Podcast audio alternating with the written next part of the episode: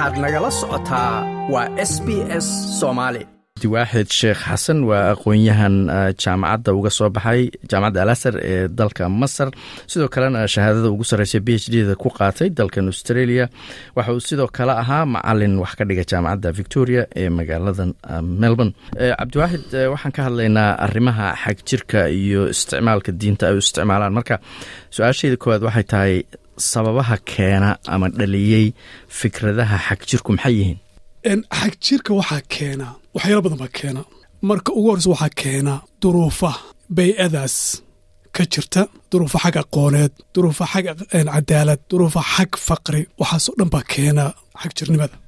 Kooxaha dagaalama oo isticmaala magaca islaamka waxay sheegaan inay u dagaalamayaan oo ay isticmaalayaan jihaad ay kaga soo horjeedaan waxa ay ku tilmaamaan cadowga islaamka. Xaggee bay ka soo xigtaan waxyaalahaas. Marka maxayse u isticmaalaan inay dad kale oo muslina ama muslimya ahaan u isticmaalaan ama ku tilmaamaan inay yihiin cadowga islaamka? Horta waxaan ku noqonayaa arrinta muhiimka ah ee arrinta muhiimka ee ku saabsan maxaa keena argagixisada arrin kastoo cunfiya ama dhibaato ah ama terrorism ah. Horta waxaa keenta cadaalad darro ayay ku salaysantah islaamkuna waxyaalaha ugu muhiimsan ee ugu yeedho waa cadaaladda cadaaladdu waxay keentaa inuu dad ka fogaado dulmiga iyo duqyaanka ama kibirka iyo dhibaatada iyo dagaalka. Sidaa awgeed marka la hela cadaalad waxaa la goynayaa jidka wax kastoo cadaalad dare keenaya ay u marayaan. Sida inuu dadku la yimaado cunfi oo qofkii cadaalad markuu heli waayo wuxuu aadayaa dulmiga dareemaya si kastaa u dareemaya wuxuu aadayaa habab kale u arko inuu ku heli karo xaqiisa oo sharci darro ah. Waxay keenaysaa arrimahaasoo kale inuu markaa qofku xitaa heeru gaadho inuu la yimaado waxaan idhahna irhaabka ama terrorismka. Cadaaladdu marka waxyaalaha ugu muhiimsan weeyaan marka cadaaladda markaan ka hayno waa macno weynta waa cadaaladda dhaqaale. Waa cadaaladda nafeed. Waa cadaaladda fikir. Waa cadaaladda siyaasad. Waa cadaaladda arrimo bulsho. Cadaalad waa macno weyntahay marka adduunkana ama diintuba ama qawaaniintaba waxay xoog saartaa cadaalad in la helo. Cadaaladda marka la waayo ayay wax kastaba ka farcamaan oy ugu xun tahay arrimaha la leeyahay argagixisada ilaahay wuxuuna leeyahay marka. Ilaahay wuxuu idin amrayaa cadaalad iyo ixsaan. Ixsaan waxa weye wax ugu fiican oo biniaadan loo samayn karo. Wax kasta oo wanaaga ayaa soo gelaya. Cadaaladdu marka waa shayga ugu mudan oo qof kastaba siinaya xaqiisa ee dadka u garsoora. Marka la leeyahay fiiri ilahay haddana uuna leeyahay. Innaga qofka bini'aadanka waxaa xoogga la saaray xitaa qof kasta waxaa la leeyahay waxaad u qumtaan oo isu daagtaan ilaahay dartii. Cadaaladdana ku dadaala cadaaladda markhaati u ahaada hataa heer waxaa la gaadhay uu qur'aankuna leeyahay. Qof xitaa cadow kuu ah iyayna kugu qasbin amayna kugu xabaarin inaad cadaalad darro u samayso. Adoo necab xitaa cadaalad darraha ku samayna qofkii. Marka cadaaladda ayaa asaas u ah. Australia waan u jeednaa hadda ama westernka dadkeena ku nool qaadigii isagoon ku jeclayn si kastaba inuu kuu jeclaanin ama diinha kugu nibcaado ama midaba kugu nibcaado meesha kastoo ha kugu nibcaado wuxuu ku dadaalay inuu cadaaladda sameeyo because qaanuunka ayaa saa amraya inuu cadaalad sameeyo. Marka diinteennii qur'aankeennii ayaa ina baraya inaan cadaalad samayno qofka xitaa aan cadowga lahayn inaan cadaalad samayno. Marka maxaad u malaynaysa inaan cadaalad darro kale qof kale ku samayno?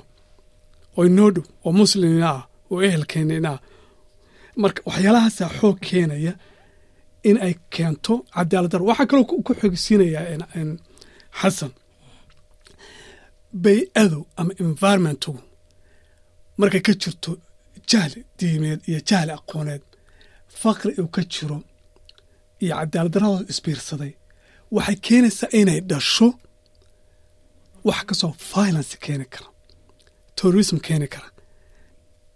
Argagixisaan ka sheekeynayno ah oo terrorismkaa keenaysa markaa taasa asaas u ah waxaana ugu daran marka argagixisada ama qofka fikradda xag jirka ama argagixisada la imanaya ama samaynaya uu saldhig ka dhiganayo diin markuu ka dhiganayo wayna ka sii daran tahay diiniyan marka laga fiiriyo kooxahan argagixisada ah oo dagaalamo sidee bay wiil yar oo dhallinyaro ah oo labaatan sana aan gaarin ugu qancin karaan in naftiisana uu gooyo intaasoo qof oo masaakiino aan waxba galabsan oo qoryo wadan oo dagaalamayna uu laayo xaggee bay diinta ama maxay u isticmaalaan yararkaas inay ku qanciyaan inay sahligaan kow waata hadda sheega waxay ku qancinayaan ilmahaasi inuu fakri jiro aqoon dari inay jirto. Haddana dadka isticmaalaya ama isaguba si ay ay hoos ku jirto cadaalad darro jirta ama ay dareemayaan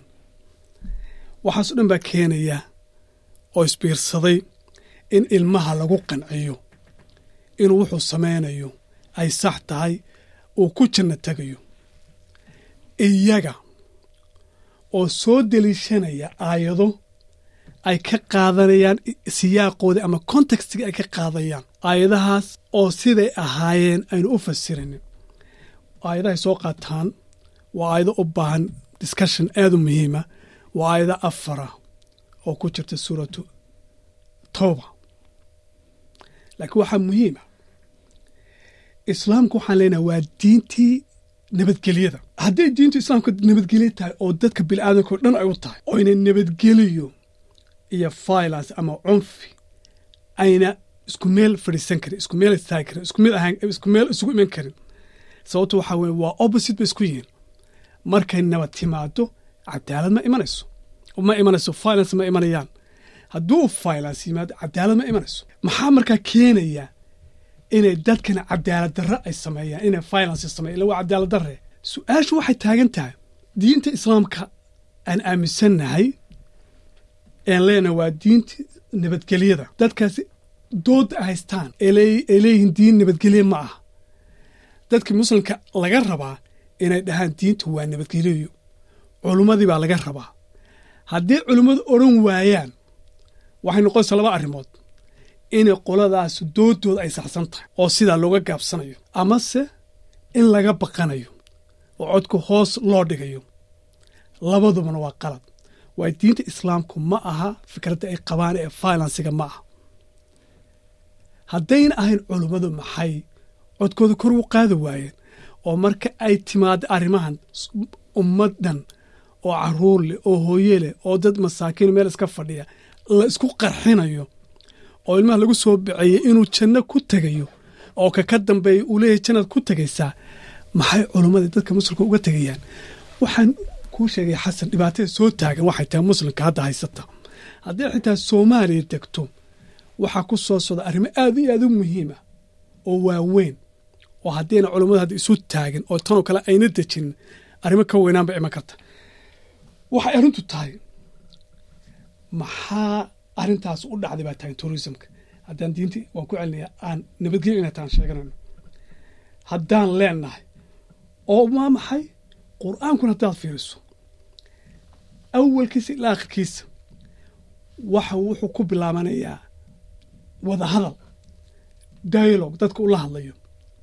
Dood qancin ayuu ku bilaabanaya uu la hadlayo caqliga qofka ula hadlayo xujooyin maarata uu hordhigayo wax yaalaha shubahaadka qof bilaadanka maskaxdiisa aan yani ku wareegaysana aan saxda ahayna uu ka tirtirayo uu ku qancinayo inay waxay si waxu jiraan xaqaa'iqda u caddaynayo marka haddii saati oo doonta islaamku saa tahay maxaa arrintan ay muslimiinta ama soomaaliya si gooniya maxaa u jiitamaysa? Maxaa dooda culimmada isu taagi weyda aniga sheekada ugu maysan maanta aan doodeeda ku saabsan tahay. Waa taa weeyaan. Marka qur'aanku ina leeyahay qur'aankan wuxuu u hanuuninayaa ta saxda ah.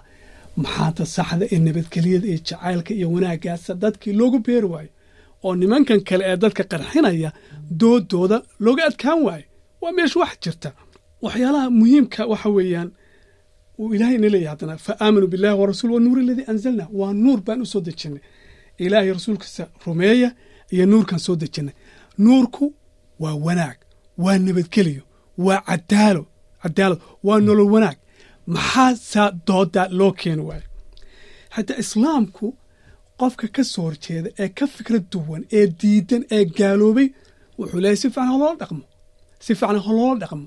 Yaan lagu qasbin diintaasaan sheegi doono aayadaha ka hadlaya in la wada noolaado in la isqanciyo wanaagga wada noolaanshaha qofka xikaa kaa fikra duwanaado isku fikrad ha ahaado nabadgelyada qofka biniaadamka xooggiisa in la saaro waa boqol iyo afar iyo toban aayad baa lagu waxeeyaa afar aayadood ay si qalad u fasireen.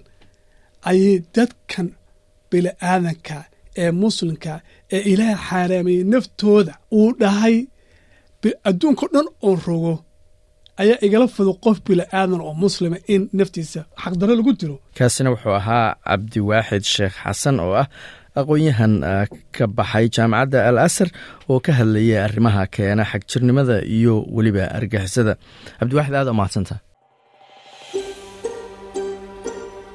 ma doonaysaa sheekooyinkan oo kale? Ka dhegayso apple podcast google podcast spotify ama meel kasta oo aad bodkastigaaga ka hesho